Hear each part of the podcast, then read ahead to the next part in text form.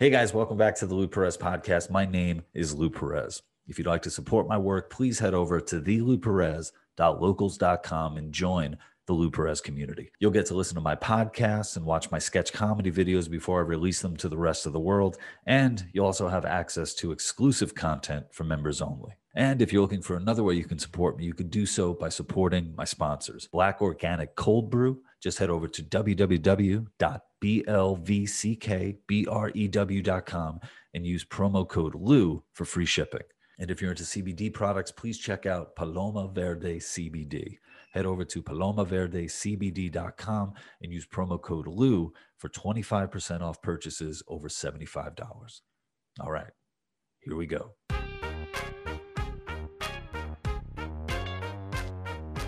Tonight, or today, or this morning, whenever you're listening or watching this, I am joined by Travis Brown and Corey Drayton. We are going to be talking about a project that uh, both of these guys have worked on called The Woke Reformation. And uh, as, far, as far as what I know about the project, it's a docu series. And uh, Travis, maybe you could uh, tell us a little bit more about it. Yeah, well, I also want to say we're also here with Nora, which you can at least see her leg. Um, yeah, for, the, she for hangs those, out with me. For those of you who um, are only listening to the audio, uh, Travis has a very cute dog. Is she a puppy? No, she's like two. She's two, very just, tiny. just small. Yeah. She's like what, Chihuahua. What's going on there? It's like yeah, terrier Chihuahua mix. She's just the sweetest. She's Yeah. the sweetest thing. There you go. And and for those of you who are watching, um, Travis has this setup where he's lying down on a bed and he has what would be sort of the point of view of like uh, a bedroom in the 70s of like a, a, a stud who just you know brings lovers back home every night and like wants to you know watch himself make love. Um, that could be what this is about for for our but for our purposes. Travis, maybe you can explain the uh, the setup. A little bit. Yeah, I was gonna say if if only, but um, uh, no, I have debilitating back pain, which is why I have to rig things up so that I can lay down. I spend about ninety percent of my time laying down, which is not fun, but um, you know, I I have a really great camera crew and lighting crew and, and sound crew that helps me make this this series, and um, so yeah, I'm able to still do it. I, I direct from a portable cot with a similar setup to this, Wow. so. I remember uh, the actress Isabella Rossellini. I, I believe she was talking about her father, and she said like her dad spent like ninety percent of his time in bed. But I don't think it wasn't for anything like debilitating. It was he just liked operating from uh, from his Hmm. bed. So Interesting. Interesting. Yeah. little th- little thing there. But uh, yeah, so uh, so Travis, uh, the the woke reformation. Uh, for one, it's going to be uh, appearing on uh, premiering and appearing, I think, on locals on locals.com. So you know, we'll put that plug uh, uh, out there. And yeah, tell us about it. Yeah, yeah. So it's going to air on locals first, uh, along with some exclusive content there, and then it eventually will be available on YouTube because I want the widest possible audience. Um, in addition to that, I may turn it into a feature film. So there's lots of opportunities to to see it, but f- to see it first, you need to go to locals. Um, and yeah, you know, I grew up in a fundamentalist Christian home. It was very kind of cult like. Um, and really intense, very very dogmatic and tribalistic, and any anyone who disagreed was considered a heretic essentially. And um, you know, it was really hard to operate in that space and and be a free thinker of any sort. Um, so eventually, I slowly doubt, started doubting my faith and left it behind in my late teens, early twenties. And then I was like, okay, I'm going to move somewhere where there's a lot more liberal, progressive people. I think those would be my kinds of people. And so I moved to Seattle, and then I moved to Portland in 2007. And I slowly started to realize like there are a lot of similarities to this like pretty far left leaning city and group of people uh, as to what I grew up with, especially when you know the social justice warriors and activists started being even more loud and predominant in you know on social media uh, in the mid 2010s. Um, so that really bothered me uh, because I saw a lot of similarities uh, between what I grew up with and what I was experiencing just on social media with within friend groups, etc. And I thought, man, there's there's there's something to this. So then I I became friends with Pete Boghossian, and um, he's been talking about this stuff for a long time. And he was he and James Lindsay were calling it a religion back in 2015, I think it was. and so that really intrigued me and i thought you know hey it's a good opportunity to to document the origins of this stuff and to help people understand it better uh, so that's kind of the motivation and and uh, you know we hear the word woke uh, used a lot um, uh, do you or you know corey like what what do you guys if you had to define woke and you know maybe corey you want to uh, talk about that yeah, sure. If I had to define the word woke, I mean, the first thing that comes to my mind is misguided. Um, but really, it's it's essentially an ideology arising from postmodernism that uh, ostensibly seeks to solve a number of uh, deep-seated social problems. Um, although um, it is also characterized by a hyper religiosity, zealous behavior, people right. who think that they're completely uh, entitled to assume the motivations of other people and have to tear down every institution and every structure in order to build their utopia, their ideal vision. That's how I would define it. And how did you guys uh, come come together? How did you guys meet up uh, to be able to work on this together? Okay, can I can I throw something in there for the sure, sure. definition? Yeah, so I, I like I like Corey's definition, and I would just include that um, the history of that word, uh, the etymology, uh, I think it dates back to the 70s, if I'm not mistaken. But really, what it used to mean was to be awakened to injustice, which I think is uh, an honorable goal. I think it's something that we should all strive for. Some people still use it in that way, but for the most part, uh, I see it as sort of a catch-all phrase for these far left, you know, social justice, uh, critical race theory, gender theory, et cetera, ideologies. So just to clarify. Yeah, it seems it uh, it seems like the scope of where injustice is, you know, just sort of expands and expands and expands. Where it's almost like it's almost like gravity. It's just one of the injustice is one of the forces that you know has a that touches upon everything and has a has an impact on on everything. Um, so uh, so how did you guys meet up and you know start you know working on this together? You want to take that one, Corey? Um, yeah, I, I, had just um, I just come out of a of a two year long battle with uh, terminal cancer, and so I was trying to get a sense of okay, um, I'd been in the film industry for 23 years. I want to get back to work. I want to do things differently. Something inside of me had said there's something about the environment of working um, in Hollywood and working on film sets that I just said um, if I'm going to go back to doing this kind of work, I want to be very intentional about it. I've been a fan of Pete Boghossian's work for a very long time, and I just happened to catch uh, an event that he was um, hosting at PSU that Travis was filming. And essentially, there were students who were going up on a stage and they were all sharing their experiences of wokeness and some of their concerns.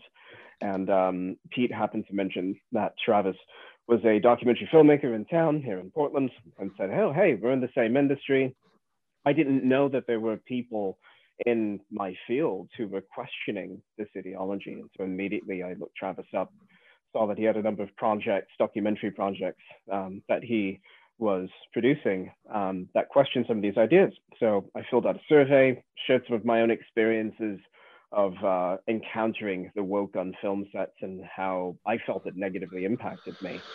And he got back to me straight away. It just seemed like uh, we hit it off and next thing you know, I'm in his show, and we've been friends ever since.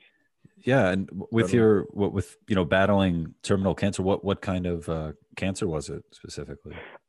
Stage four colorectal, and the crazy thing about this whole situation that I'll say is that cancer doesn't really run in my family. So I do believe that there was a psychosomatic component to it, and I think some of that I owe to just the stress I was dealing with in the industry. Wow. Wow. Yeah. And and did you? Yeah, so, oh, I'm sorry. I was just going to ask, like your so your mm-hmm. your politics or uh, did it did it change as you were as you were going through your your battle, or like did you have a you know a woke moment, uh, if if you will, and you know awaken to something else? Sure, sure. Not really. No, I've, I've always been very um, skeptical of all true belief systems. I don't really care if you're the left or the right. I see it as a fake dialectic that is managed by some very elite interests. So I'm the sort of person who just takes issues one at a time on their face and I engage with them on their individual merit. So I, I was never on the left, I was never on the right. I would say, if anything, I've always had a bit of a libertarian bent, and I'm a very capitalist person, although I do recognize the limitations inherent to that um, as a belief system, certainly. Um, but in terms of my politics, I have never identified with either side. Just gives me an issue and I'll weigh in. So the moment for me really was um, just being on sets and, and hearing people that I was working with. So I'm, I'm in camera department, I'm a cinematographer. Sometimes I'll play other roles, but always within the same department. So first assistant camera, focus puller, that sort of thing. And I would always overhear these conversations that people would have about various social justice issues. And no one would ever ask me for my opinion. But they certainly seem to be experts on what they consider to be the Black experience, which mm-hmm. I take issue with because I don't think that's a thing in particular. Yeah, I remember being on on set because I I do uh, I, I, do comedy, and it was um, some years back, maybe like six or seven years back, and for some reason, uh, we, we were having some downtime, and one of the actresses uh, just started a conversation about I think it was healthcare, you know, and they brought up the uh, the Koch brothers, you know, which is all you know automatically you know it's not going to be good if the Koch brothers are brought up. And they were talking about the Koch brothers and regarding healthcare, and then they started saying that the Koch brothers are against immigration, and I was like, my you know my my uh, mind just started reeling because one of the biggest criticisms against the Koch brothers being libertarians is that they're quote unquote open borders, you know? So it was, uh, uh, and I, I, think I may have offered a, a correction uh, to the, uh, to the record uh, that I don't think went over very well. Um, but uh, you know, I have no idea if uh, if that necessarily affected my uh, my future prospects. But uh, it was it was a very it, it, was very weird in that it's like, is this an actual conversation or is it a one sided lecture that it, it's almost like we have a hive mind, and this is on everybody's mind. So I'm just speaking our thoughts out loud, you know, as a way to sort of say, all right, we're still on the same team everybody here, okay, these are still the things that, that we believe.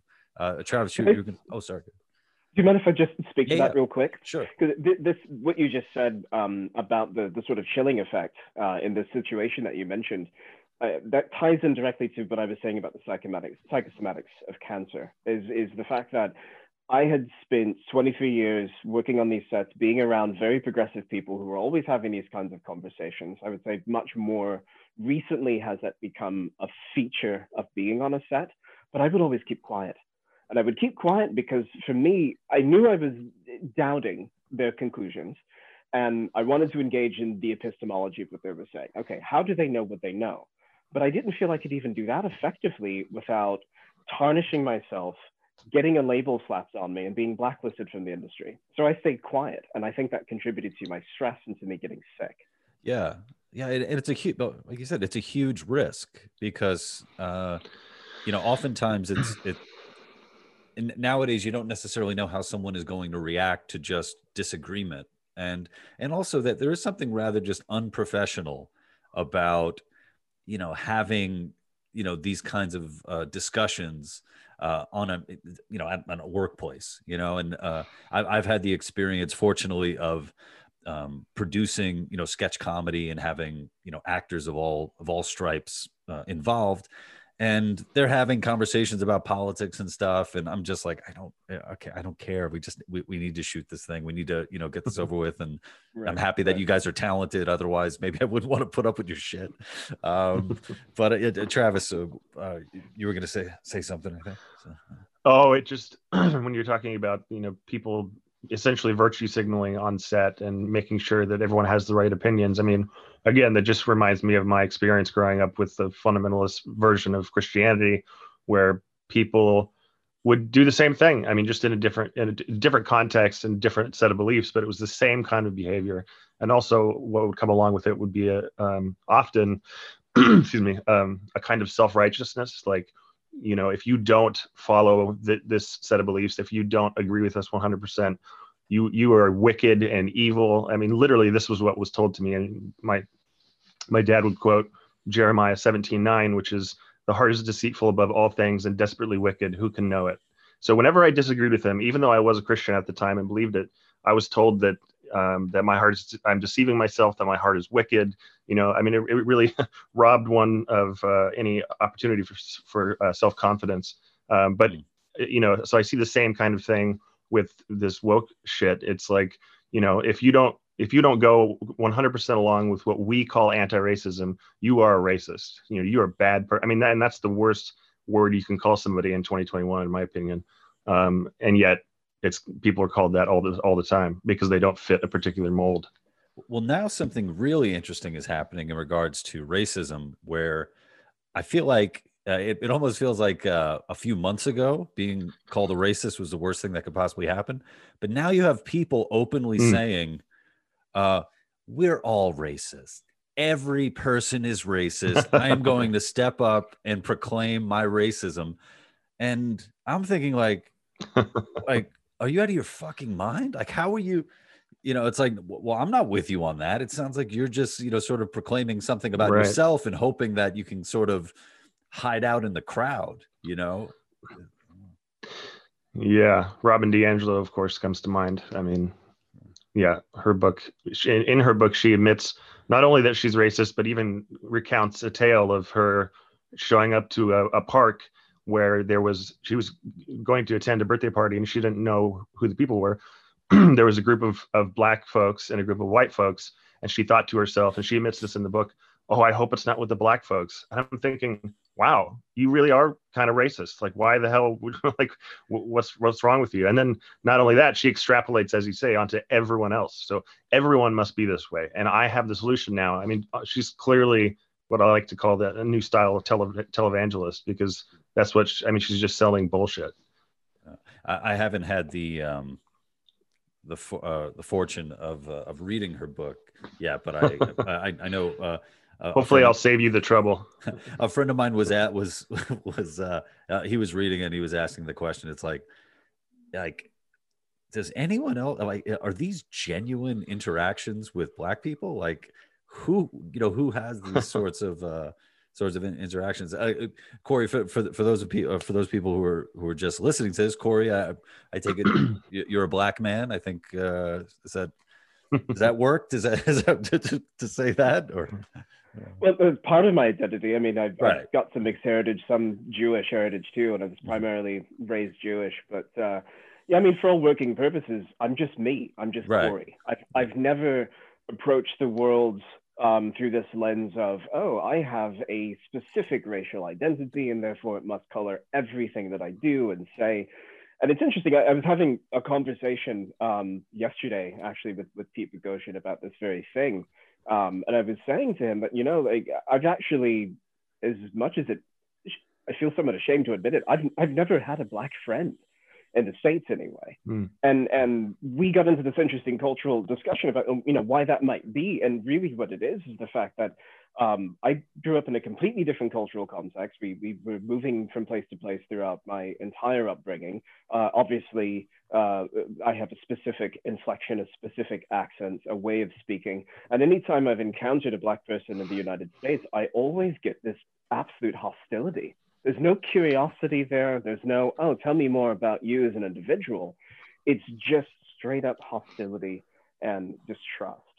Wow. Um, and yeah, and so th- that's that's something that um, that was part of I, I, think the woke moment for me um, was was really having a lot of time to sit with that and reflect on that and kind of say, okay, why might this be occurring? Um, and what does it actually mean to be Black in the context of the United States? Why should that carry so much baggage? And why do I feel that um, if I were to say, oh, yes, I'm 100% Black, which I'm not, also what comes along with that is all of the cultural assumptions around Blackness that get foisted upon you by particularly the woke. And I can't claim any of those uh, things as my own. I came from an intact family. My parents stayed together. I grew up very affluent. I had a tremendous amount of opportunities growing up. So I I don't own the black experience trademark, whatever that mm-hmm. is. Yeah, I uh, I remember uh, a few years ago uh, reading an article, or maybe it was a it was a few articles about how uh, black black American actors were being passed over for roles by all these black Brits coming here and taking our fucking jobs, which I felt, I, you know, and I was like, oh my God, so funny because one of my, I mean, one of my favorite actors is Idris Elba. And mm. I absolutely love Idris Elba in The Wire. He's fantastic. He was great in The Office as well. And then uh, recently, only a few months ago, uh, somebody at the BBC, I think it was like a diversity officer or something like that, complained that his character Luther wasn't black enough. That Idris Elba's character, you know, this hard-nosed detective in in London, wasn't black enough. And it was like, well, what what do you mean by this? Like, yeah, he should have more West Indian friends, uh, and he should eat more like West Indian food and it's like oh, man it's kind of like the show luther's kind of like boilerplate detective you know uh, he's on cases and you know he has a a trouble you know he has a he works too much so his marriage you know breaks up and all and all that and it's like damn what do you uh, it, it, the um the uh you know there, there's always the, the image of the snake eating itself you know and uh, so, yeah, but some, something to, remind, to remember is that the snake also has two penises, so it's sort of like the snake is also sucking its own dick on this. Uh, if there's if there's a happy image, you know, in in that. Um, but uh, Tra- Travis, That's, yeah, yeah, it's just amazing to me how uh, essentialist this you know woke movement is, and I always like to put things in context. So you know, Corey mentioned the black experience I think to myself, would I would I want someone to be talking about the white experience? I mean, what the fuck is that? That's like that's like some KKK shit. I don't know what that is, and I, I and I don't know why people think it's fine to just throw that term around for black, white, you know, whatever color a person is. I mean, I really like Heather Mac Donald's framing of this, which is she talks about how much gonad, or or she talks about how much melanin is in, in your skin. She talks about gonads and melanin, which I think is hilarious and like the perfect way to frame this because I mean, you know, Martin Luther King Jr. was correct in focusing on the content of our character. I know that's that's used almost as a trope now, but it really was extremely insightful. And that's that insight and that perspective we were starting to really achieve. And and now it's being reversed by these, you know, anti-racists. And uh, it, it's just really unfortunate. And so I, I'm totally with Corey and and you know, yeah, I happen to have less melanin in my skin than him, but I, who gives a shit, you know? Mm. I, I also like Kmele Foster's framing of this, where he doesn't think of himself as black because race is really essentially a construct, which the anti-racists do admit, but then they go, then they obsess over it. Um, so they admit that it's a, con- social construct and that it's more appropriate to talk about populations rather than, you know, races. Uh, but then, but then they obsess over it, and I think it should just stop with it's just a construct. Like let's just move past it as much as we can. Mm-hmm. Yeah, I, I yeah. Uh, oh, so go ahead, Corey.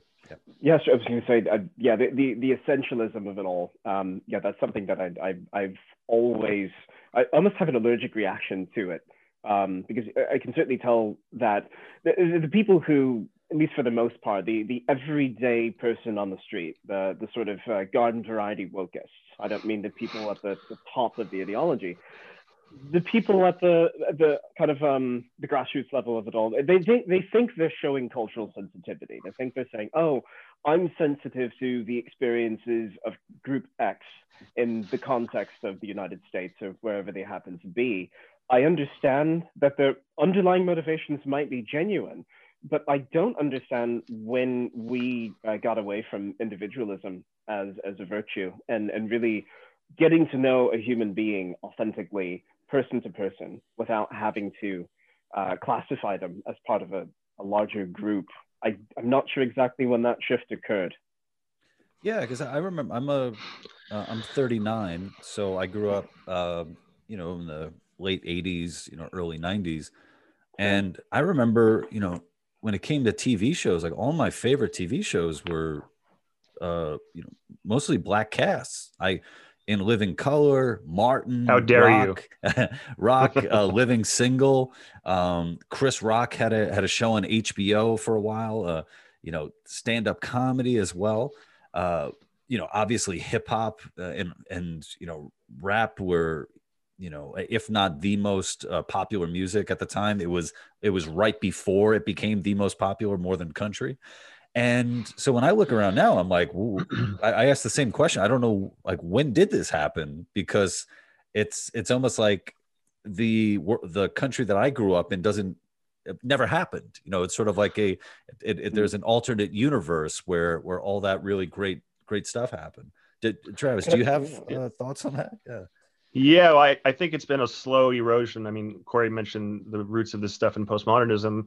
So it was really like in the 80s and 90s um, that this stuff started to sort of fester and, and grow and really be concocted in our university system by by uh, activist scholars like Kim- Kimberlé Crenshaw, Richard Delgado, uh, many, many, many more. Um, but they have been sort of setting up this architecture behind the scenes for a really long time. And so for most people, you know, it was like it was 2020 when it like hit them with you know they, with, this stuff when they feel like they were hit with a ton of bricks um, because it just seemed like it was out of nowhere. But the reality is, is it, it's not out of nowhere. It's been, as Pete talks about, it's been festering in colleges in colleges of education for decades now, and it you know they they very slowly started to change the language, very slowly started to change how we should view each other. I mean, slowly also reintroducing segregation, for instance. I mean, you know, I also want to be clear this this movement, I think, achieves the opposite of what it claims, and I think Corey can speak to that too. But um, you know, it, it it's not really all about equality. You know, it's about equity, which is very different. And um, I just I think it's really sad because there are injustices out there that we should fight, and yet you know this movement doesn't help us do that. And and so that's something I hope will come through in my series um, is just an understanding of this stuff. The first two episodes are based largely on uh, James Lindsay and Helen Pluckrose's book Cynical Theories, which is a brilliant book that maps out all this stuff and just how things have slowly eroded over time and changed over time. Corey, were you going to uh, add to that? Um, I, I, was. I don't want to derail the point. Uh, it was just specifically about what you were saying about the culture of the 80s and 90s. Sure. To touch on it real quick.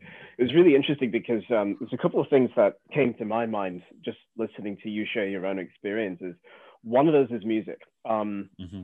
Confession: I've never been into hip hop or rap music. I've always despised both, and that's mainly because of the a lot of the cultural messaging of, uh, of the music during that time. There was a lot of you know drugs and violence, and it seemed to uh, elevate the worst aspects of a black stereotype uh, and, and celebrate those things in a very cynical way. Um, I was much more into heavy metal, punk rock, and classical music. That was that was me. And so, you know, when I first discovered um, black punk bands or black metal bands, like, uh, and I mean black as in melanin, not just the sound or the tone, uh, like Death um, or Bad Brains, um, you know, it was amazing to me, but I always just looked at them as great musicians. I didn't really give a flying fuck that they were black. I didn't care at all. um, and the same thing with, with television. I mean, you know, I'm a huge Star Trek fan. So when Star Trek got its first black captain, um, Benjamin Sisko, in Deep Space Nine, is played by Avery Brooks, I was much more interested in how he was as a character on that show, dealing with the situations he was in. The fact that he was black didn't factor in to him being a fantastic captain. Um, so I just wanted to touch on those things because I feel like the, the there's a there's an ideological component to it, just as, as, Travis is saying, but there's also a cultural component as well. And and it seems that the culture sets up certain expectations, uh, and I think the culture now, well, you have to have your black character and your female character in this, that, and the other, and they have to cleave to a specific set of essentialist characteristics. And I think that's very limiting and uncreative. Um, insulting. You know, uh, so you mentioned the band Death. Uh, there's a, a, great documentary. I think it's called The Band Death. Uh, band and it's Death. yeah, and it's nice. uh, three brothers from Detroit who were sort of, I guess, they were like proto punk, sort of punk before. Uh, My dog, sorry. Okay, uh, your dog's communicating with uh, what was it? Is it Nora? What's the? Uh... Oh yeah, Nora. Yeah, yeah. she can't uh, hear. Is she deaf? Oh, oh no, you have, no, you no, have, no, you have headphones yeah. in. Yeah, I was yeah. like, you are a very wonderful person to be taking on a deaf dog. Um, but it, it's uh, it, it's a really great documentary band called Death, and um, I got to see it nice. in the in the theaters uh, years back. But there is something too in the culture where I remember growing up, uh, growing up in the suburbs of Queens, and going to Long Island to see like punk shows, and uh, I forget what the band's name was, but their drummer was black and we were like because it was like mostly like white and jewish kids and, and stuff and it was like well this band has got to be cool because it's a black guy playing punk rock. Uh, they were actually re- they were actually really good but there was something like oh cool what we must be in a really cool spot because there's a Hmm. black guy who's here uh, he's sort of christened it you know it's like all right you guys are you guys are cool. So I, I i mean you know i think that's part of the culture i mean i think that you know in a way that is sort of a a uh, a cross to bear you know where it's sort of like i'm the you know if i'm the black kid i got to be the cool one you know i got to sort of sort of make all my friends feel a little cooler that they you know that they could um that they could hang with me Mhm. but um uh with the uh with the uh, with the woke stuff so we, we touched on we have we have woke and a big part of that is this anti-racism and then there's a component of critical race theory right um Yeah. do you guys do you touch upon that in the in the series Yeah, yeah. Uh, Asra Nomani is uh, she's one of my favorite people. She's amazing. She's a journalist, uh, investigative journalist, and uh, initially she was speaking out for women's rights in Islam, but then her son um, w- was attending this high school, and some of this stuff was introduced. This really backwards diversity training, you know, diversity training, sensitivity training. So she en- ended up um, investigating this and reading like, okay, wh- what are the roots of this this ideology? So that took her into critical race theory, and so she she gave a, a great interview, uh, you know, of which I will include parts in the in the series. Uh, I've read some of the the work myself, the critical race theory work. Um, it's fascinating because, I mean, it well, one, it does underlie most of the the everyday anti-racist ideology that's that exists now, and two, um, what I thought was really interesting and, and telling was toward the end of the book, they were talking about spreading these ideas, and they literally used the word converts. oh really And th- yeah, that really stuck out to me. I was like, wow, okay, so you're not even really trying to hide this. It really is like a religion, even to you.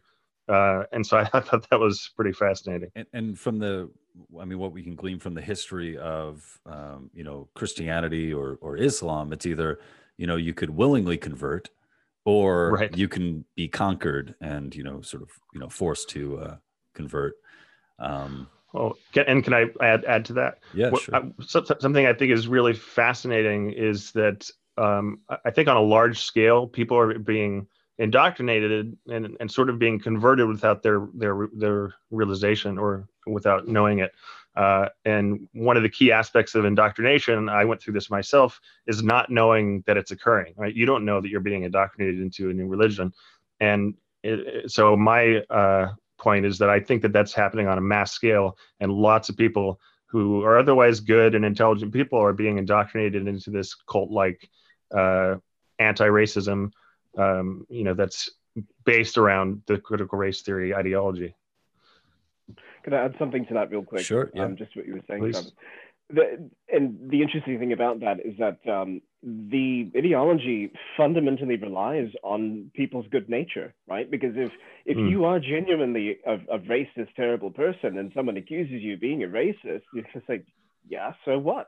The the sky is also blue, big deal, right? And so um, if if if there are so many people who are willing to go along with this, uh, feeling like it's the virtuous thing to do, um, then then then clearly they're not racist. I mean, logically that would follow.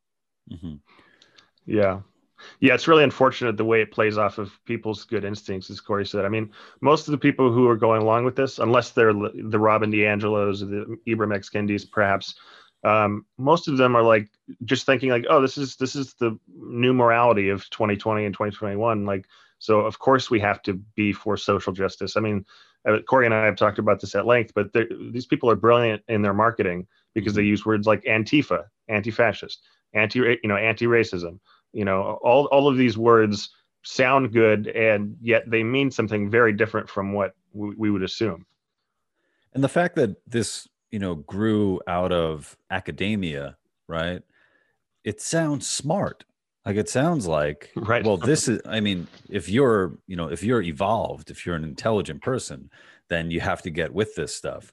And what i what i find i think what one of the one of the struggles um, i think overall in sort of combating this stuff is you have this really you know dense academic jargon and some of it is so dense that even if you um, if you criticize it and then you, you end up you know picking it apart you're like sort of just one step below the same jargon so it's sort of you might be limiting right. your the audience that uh, that you have that could actually understand what the hell uh, what the hell you're talking about and i've i've, I've enjoyed like um, uh, james lindsay uh, i think james lindsay does a really great job in long form like on on podcasts where he's able to really you know get mm. into this stuff um, but you know when it comes to the writing and what he's responding to like it can it could really be dense and could be really tough to uh, um, you know it's a tough to bring if you're a layman you know if you're like wait I, i'm just mm-hmm.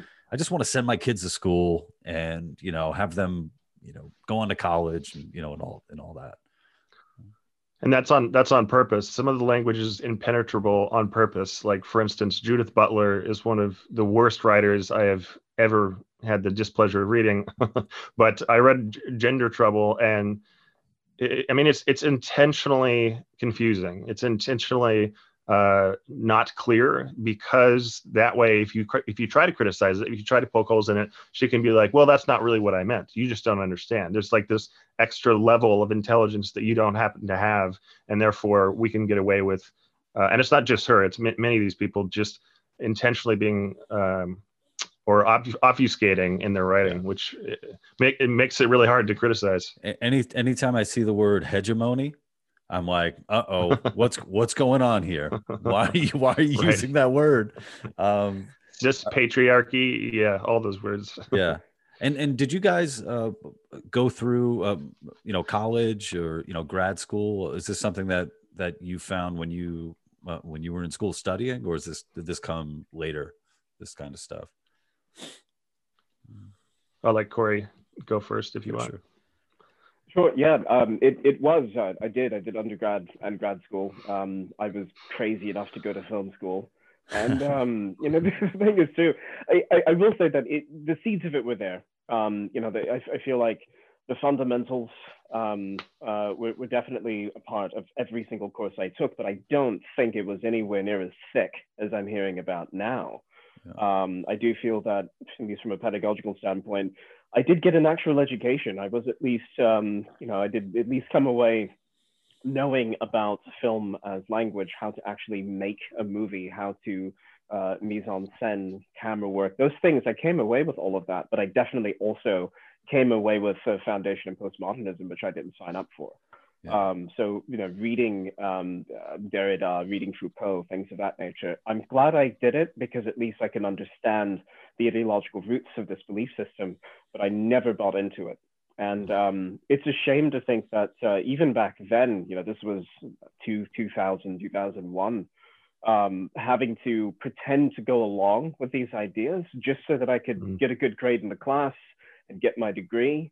Um, but internally knowing, oh, I'm, I feel like I'm I'm telling lies and I don't want to be in that position. It felt horrifying emotionally. Um, so once I got out into the industry, I said, okay, great, good. I can leave the theory behind, focus on the work.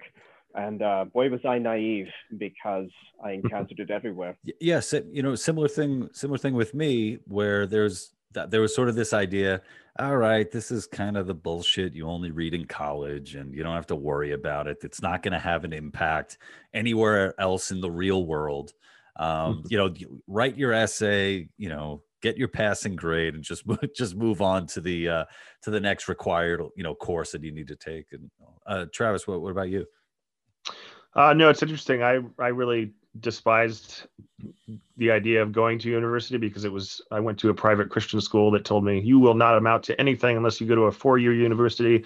And they lied to me about what classes I had to take just to graduate from high school. So I already had just a negative taste of you know in, in, my mouth so all I did was go to a, a tech school I got a computer information science degree just an AA that's as far as my education went and then I just started reading about this stuff. You know, I was interested in philosophy and film, and so I just sort of read up on it myself. And what what's interesting is though, I think I think in like 2007, 2008, when I first moved to Portland, um, I I met these these guys that were also in, interested in philosophy, and they introduced me to the deconstructionists, as we called them then. Uh, but the, those postmodern philosophers like Foucault and Derrida and and uh, others, and they were obsessed with them. And so we did this sort of like philosophy night once a week. We would like share certain writings, and then we'd have a conversation about it. And I, I found them to be insufferable after uh, after just a few times because all they would do is pick apart what you had to say. That was all that they would do, and they wouldn't offer anything meaning, meaningful, anything useful. They just would deconstruct it. And so I I had kind of an earlier uh, uh, um, window into this, but not from college, but from people who probably were college educated and and uh, yeah, I just found it uh, terrible and frustrating and meaningless. mm-hmm. I can really relate to that, Travis, because I, will tell mm. you too. It, it, it it was interesting at first to kind of hear these people out and say, okay, deconstructionism, tell me more. Um, right. But then over time, I noticed that the, the two things that seemed to always follow the people who had these ideas was one, a, a sense of nihilism about everything. Yes. And, yeah. and second of all, they never, they couldn't make good art they couldn't tell a good story. They couldn't make a good film. They couldn't connect with you emotionally. Everything right. had to be torn down and deconstructed. And it's a hell of a lot easier to burn a house down than it is to build one. Yeah. And I yeah. seem to, to pick that up very early on. And so I just said, okay, it might be my hands of this. And I didn't take it on. Yeah, especially when you're. When you, I will say. So go. Oh, yeah. Oh, I, I was, oh, I was just going to. Uh, just to yeah. Oh, please go ahead. cool. I'm, I'm keeping this in, ladies and gentlemen. This is we are three people speaking over Zoom. this is the way you do it. Um, no, I, I, I was just I was just gonna say, you know, Corey, like you're, you know, you're going to school, you know, learning, you know, to how to use a camera, how to set up scenes, how to do stuff that has, you know, there's physical value there that you will need to make this stuff. And one of the things that I absolutely can't stand is when I go I, I enjoy going to museums uh, with my wife. It's it's you know one of our one of our pastimes, and when I when I go and, and especially with the the modern stuff or the, like the contemporary stuff, almost every single time they will have a film that's been shot recently, and not 10 times out of 10 it is garbage it is absolute garbage where oh, wow. you're like how the hell are you you know, we have people producing things with their iPhone that look phenomenal. And then this person, this artist, this visual artist gets a grant for I don't know how many tens of thousands of dollars to make shit. And it's almost like it's almost like the uh, it's almost like that there's a game that uh you know or or a performative nature where everybody involved in the production of this thing is going to pretend like something is happening there that isn't you know it's like there's no skill there's no you know, no polish. Um so that's just a, that's just a pet peeve of mine. I, I had to get get that out yeah and oh, just totally. just to play off that just for a moment i completely agree with you. And and i was trying to figure out if maybe this is a generational thing. Maybe people who came up in a more um, digital less analog uh, age have that attitude of relationship to art because um, it's just less costly for them when I was in film school, we were learning on super 16 millimeter and 35 millimeter film. And so we had to spend money on right. every single shot, and you could not mm-hmm. afford mm. to be frivolous with what you were shooting. And so, because of that, I feel that that for the most part, I came away with a deeper understanding about uh, maybe this isn't the time to mess around with deconstruction. Um, and I think now, when you have a shooting ratio that's 20 to 1, because it's on your iPhone, maybe you're less attached mm-hmm. to the mm-hmm. process in that way. Mm-hmm. I don't know.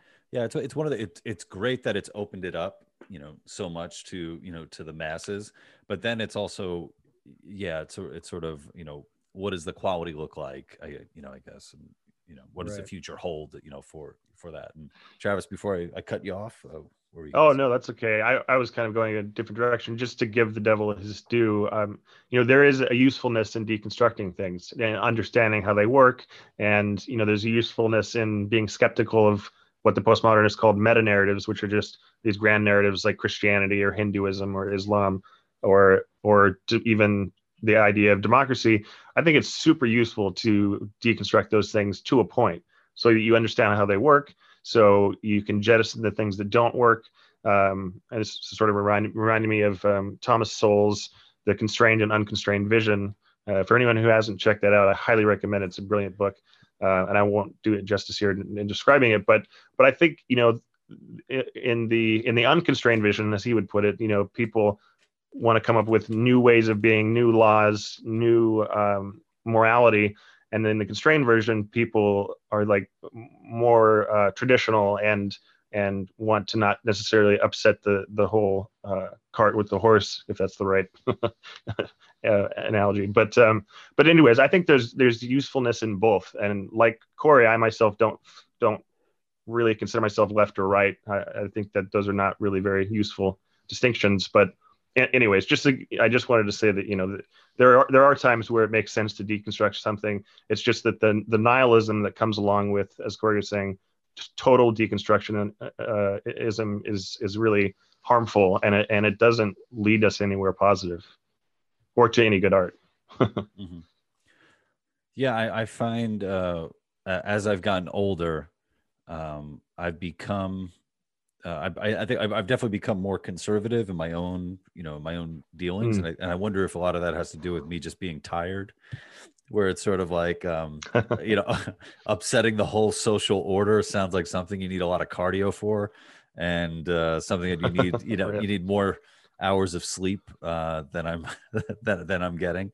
But but but there there is there there is something uh, to the idea of you know, okay, let's uh, you know, let's examine this, let's deconstruct it, let's see what's up. Right. But also coming to a point where you accept, like, well, well, that's how this thing works. You know, this right. is how it's going to work. And these, you know, these um these ideas, it's sort of like if you were to bring the same idea to uh, to farming, at some point you're going to have to deal with, okay, well, this is the soil, this is how much rain we have, this is whether or not how much it'll cost to set up you know some some kind of watering system. And you know at the end of the growth you know the you know when harvest comes around we either have this to you know uh, to dig up or we don't. Uh, you can tell i'm not a farmer because i'm using I, I, we we have this to dig up or we don't. Um, but but you know to have like real world applications uh, to the to the stuff i think is is totally is really is really necessary um, yeah, I'm really glad that you you said that. This is something that I, I, I find myself constantly trying to communicate to people that I work with, specifically people who might be a little bit younger. Is that um, it's fine to field ideas, it's fine to deconstruct and experiment, but ideological deconstruction in itself is a luxury because mm-hmm. in a situation where you're trying to really get something done and uh, deliver a tangible product, um, and certainly uh, in a survival scenario, like you're talking about with agriculture, you cannot afford to faff about with ideological deconstruction. You have to get the thing done.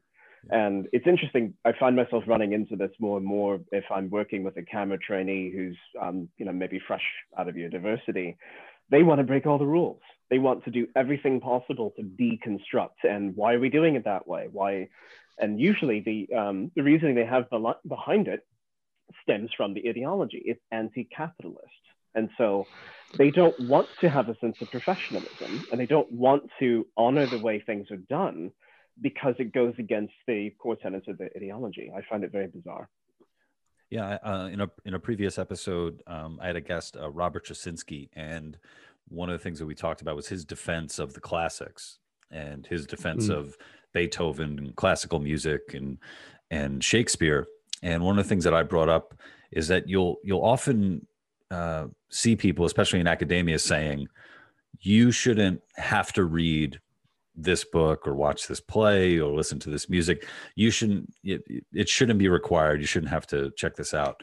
But they're making that statement from the vantage point of having already read that book or seen right. that production or heard that music and they're talking to people young minds you know fresh out of high school or you know even younger younger saying you don't need this and it's like well you can uh, it's possible to you know have that foundation of the classics and then add on to it add on um, you know music or uh, stories or you know cinema that uh, you know is more you know is more contemporary you know um, and and and it's uh it, it's one of those things you you know talking about critical race theory there's been a, a lot of debate on uh, what that looks like in in schools, you know, uh, in particular public schools. And I know that there's a big, uh, there's been a lot of pushback, especially from people on the right and and also uh, people on the left as well, saying, you know, we don't want this stuff taught in public schools. And I've been seeing, I, I don't know if it's just kind of like, I don't know how much of this just only happens on Twitter. I don't know how many these conversations are actually happening in the real world. Um, but I've seen quite a few people saying, well, if you believe in free speech, then you shouldn't be against banning CRT. Uh, and it's like, but it's, it, we're talking about, you know, currently as it stands, public education you know these ideas being taught in public schools um, have you guys thought about that or want to weigh in? Well yeah one of the main problems is that it's not just taught as an idea it's taught as the gospel truth you know and and in addition to that like i mentioned earlier they literally uh, at certain workplaces and schools are segregating people. I mean i mean this is just batshit insane. Like we we got rid of this a long time ago and now it's being reintroduced. And um, you know, I, I would be okay with it if it was like, here's from this legal tradition from people like Kimberlé Crenshaw, et cetera. These are ideas like intersectionality, which are, are actually kind of useful. You know, they have some truth to them. Um, and I, I would be okay with that more at like a high school or college level. But the fact that it's infused in, in through uh, K through 12 schools, uh, and and and people, if they're white, are often taught that they're the oppressors, and if they're have dark if their skin is darker than a, a, brown paper bag for instance this is an anecdote from that i heard from pete then then they're you know if there's if their skin is lighter than the than the paper bag then they're part of the oppress or oppressor group. And if it's darker than the bag then they're part of the oppressed group. And so that i mean like it just sets people up for failure and and contention. And so no i i I mean, I'm all for free speech, and I think it'd be fine to be like, "Hey, these are some ideas that these people have," but to to to put it out there as like the gospel truth, I think is really problematic. Yeah, I completely agree with what Travis has expressed. I mean, it, it's it, if this, let's say, CRT wokeism, call it what you will, if it was taught alongside other points of view, and you were able to uh, examine them as objectively as possible and then debate the merits of each and come away with your own conclusions, okay, fine. Um, but we know that the people who are pushing it in, in schools in particular are not acting in good faith. Um, I've often thought about this um, just from the context of having uh, kids. I don't have kids yet. I do plan to at some point. Um, and I often think about, you know, how would I feel about my kid coming home and, and saying that uh, an instructor or someone who's an authority figure at the school said something to them that undermined their self-esteem um, because they look a certain way, they can't be expected to do X, Y, or Z. I would be absolutely infuriated. And I, I do worry right. about if I have kids and they're in any sort of institution, um, you know, the education institution in particular, I worry about someone saying something to them that undermines their ability to see themselves as they see themselves.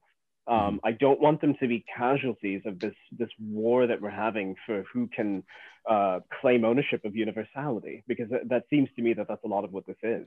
Yeah, I, I have a I have a friend uh, who um, um, he's a, he's Jewish. His wife is Puerto Rican, and they have a they have a, a couple of young kids.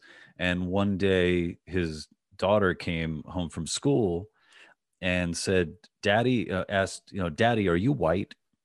And he was very taken aback. He's like, "That, you know, where did this, you know, where did this come from?" And she's like, "Because you know, white people did a lot of bad things, and I want to know if if if you're white." And you know, um, I, I have a I, I have a son and I have a, a, another another one on the way, and I'm just um, imagining how I'm going to handle if I you know if I need to handle those those conversations. And I'm also in a weird, I guess my children are going to be in a weird spot because they have a, a, a Spanish surname, right? But always, mm. you know, this one currently is blonde hair and blue eyed you know so he's going to have to deal with the fact that he is both the oppressor and the oppressed so you know that you know that i think that's a that's a pretty heavy burden to place on a child you know especially if he has to you know come in every morning and and um you know bow at the altar of whatever you know whatever new god is being uh is being created Totally. Yeah. I mean, it, it, just sets up so much conflict that's unnecessary. I mean, you can have conversations about actual social justice. You can have conversations about the civil rights, about what what remaining injustices there might actually be in society. This is this is not the way to do it. This you know anti-racist, uh, ideology from you know the people like Ibram Kendi and, and others. That's not the way to root out injustice. It's not the way to um, to find whatever remaining problems are left in our society. It, it it's just totally derailing us. I think Douglas Murray in the Madness of Crowds talks about how these rights issues, you know, gay rights, women's rights, uh, minority rights, are kind of like a train that's just about to pull into the stop, and for no apparent reason at all, just goes veering off the track and out into the bushes, you know, and that that seems to be a pretty good uh, um, metaphor for what's going on here. Like we were just about to the place where everyone was equal. I mean, growing up in the 80s and 90s for me, even though I grew up in an ultra conservative town, we hung out with you know black kids, and they were some of our best friends. Like we just didn't even think about it. It just wasn't a thing. No one talked about it, and we knew the history of racism and all that, but for us, like that that was one thing my parents definitely got right is that you know um, from their perspective, you know God loves everyone the same. Doesn't matter what your skin color are, is, and um, you know whether or not a person believes in God uh, is sort of irrelevant. I think everyone should should um, think that way. Just treat everyone the same and not make these distinctions, these ever finer distinctions that are just derailing our progress. Yeah, I think my my best friend from I think it was probably first grade to fifth grade was Reggie, and uh, Reggie was mm. black. And what really made it like that we were perfect to be best friends is we had the same birthday. So oh, nice. I was like the stars aligned. I don't know who was born first, but we were both born on February 26th. So it was it was meant to be. Um, so with um with uh, uh with the woke reformation with the the docu series, um, what do you guys you know hope to hope to do? Like, how, how do you, you know, change things or how do you, where's the hope there, I guess? You know? Well, um, yeah. So I mentioned earlier that the first couple episodes are all about the origins of this stuff to help people understand it, and then really from there on, it's about um, you know what this is doing to our society, and then also uh, I think I did dedicate like three episodes to what can be done about it. Like what are some practical things that everyday people can do, and I want people to feel hopeful um, you know, a lot of people have reached out since I was lucky enough to go on Dave Rubin uh, or the, the Rubin report, um, saying like, "Oh, I feel I feel some hope. Like I'm so glad you're making this content." And you know, I am lucky enough to be able to tell Corey's story of surviving cancer and and and comparing the cancer of wokeness to the cancer of you know the the actual cancer that he experienced. Um, so we we have a really great episode there, I think. Um, and uh, so I'm hoping it will it will inspire people. And then um, you know, like Douglas Murray and Nancy Rommelmann and Asra Nomani all gave very concrete things that people can do. You know, whether it's you know your your child's being taught this stuff, you know, pull them out of the school, or you know, attend board meetings, or you know, a number of different things that people can do in in the real world to actually m- move the needle. Yeah, Corey. And I think me, my hope for the film um, is is manyfold. Um, but if I had to sum it up, really, it, it comes down to speaking to the people who are really involved in this ideology and letting them know, hey, you might think that this is the extension of the civil rights movement and it's meant to solve uh, problems that, that have been left unsolved, but it's not doing that at all. In fact, it's a grievance industry that's meant to line the pockets of some very cynical, um, self-interested people and uh, also too, I want to I want to contribute to the discussion around returning to individualism. I mean, I think I think mm. that's really my primary goal. Is, is, is let's get away from uh, group classifications. Let's get away from the essentialism, and let's get back to dealing with each other as human beings, face to face, uh, again. And and I think thereby you can actually foster empathy and that will solve a lot of social problems. If people just can deal with each other as individuals stop the uh, you know the, the, the grifting that's going on between uh, various groups um, i think that's my my biggest hope and goal for the whole film. Yeah it's it's it's so odd that in a time where you would think there would be like sort of ultra individualism because Mm. Everybody has a camera. Everybody has a um, a method or, or means of getting their thoughts out, whether it's you know social media. You know, everybody uh, is you know literally you know literally taking selfies. You would think it would be all about me, me, me, me, me. Look how great I am. Um, and I guess for you know, for some people, it, you know, it is it, it is that. But to have you know, sort of this group identity stuff, you know, coming up, coming back up and coming back up so hard. Um, yeah, it's it's something to really, I don't know, boggles my mind. Yeah, that real quick. Just, yeah. just oh, real quick. Just on that point, um, I, I think it is it is a culture of, of narcissism. It is a culture of me, me, me. But the catch is that it's a culture of me, me, me on the surface. It's me, me, me as perceived by you. And what we have is we have a, a, a culture that hasn't done any internal work. They haven't done deep work. They haven't done shadow integration. They haven't dealt with their own trauma. They haven't looked at their own past. And they're disconnected from the universal meta narrative. Uh, they're disconnected from all of the mythological figures and historical figures who have also been through this shit before and they're told that they shouldn't care about those things and that those things are bad and that um, if you if you're looking to the past for any inspiration to deal with yourself as an individual then you're going down the wrong track. And i think that's part of it too is is, is really getting people to think about doing some internal work and doing some shadow integration and dealing with themselves before going off and trying to fix the world yeah, and I want to piggyback off of that and and wrap up by saying um, I totally agree with Corey that we need to be we need to treat each other as individuals and not treat each other on the basis of whatever group characteristics they happen to have. Um, but we are, uh, you know, as you kind of alluded to, Lou, we are a, a social species, and we need we need groups. Actually, we we're not going to be able to get through uh, successfully uh, get uh, pr- progress as a society if we don't have a group. And so I would just say what I'm trying to do with the with the series and what I try to encourage is this idea of superordinate identities. So having identities that go beyond just you know skin color or or you know what's between your legs and you know for for us since we're all in the United States that can be that could be nationalism. Uh, but I would take it even further than that and say you know we should focus on on we, we should focus on expanding our, our tribe as much as possible. And that's something I, I hope that people will start doing. And that will help you know as corey said increase empathy and solve a lot of a lot of social problems. Mm-hmm. And it surprises me. I'll just end on this. It surprises me that more people haven't um, had that experience. Because I can remember being a kid in the '80s and playing D and D, and this is back in the day when you would get beaten up for being a geek. Um, but the mm. moment I met other kids who played D and D, it didn't matter where they came from. It didn't matter mm. anything about them. We all had a common interest, and we had a hell of a lot of fun together. Right on. Totally. So, uh, for those of you who have uh, tuned in to this episode of the Lou Perez podcast, um, you are my you are my D and D. So thank you for uh, for joining me. Um, I want to thank again uh, Corey Drayton and uh, Travis Brown. The uh, docu series is the Woke Reformation, and we'll have links to it in the description. It's on locals.com, and that's also where you can support my work. TheLouPerez.locals.com. Guys, thank you so much. Thank you. It's a pleasure. Yeah, thanks for having me.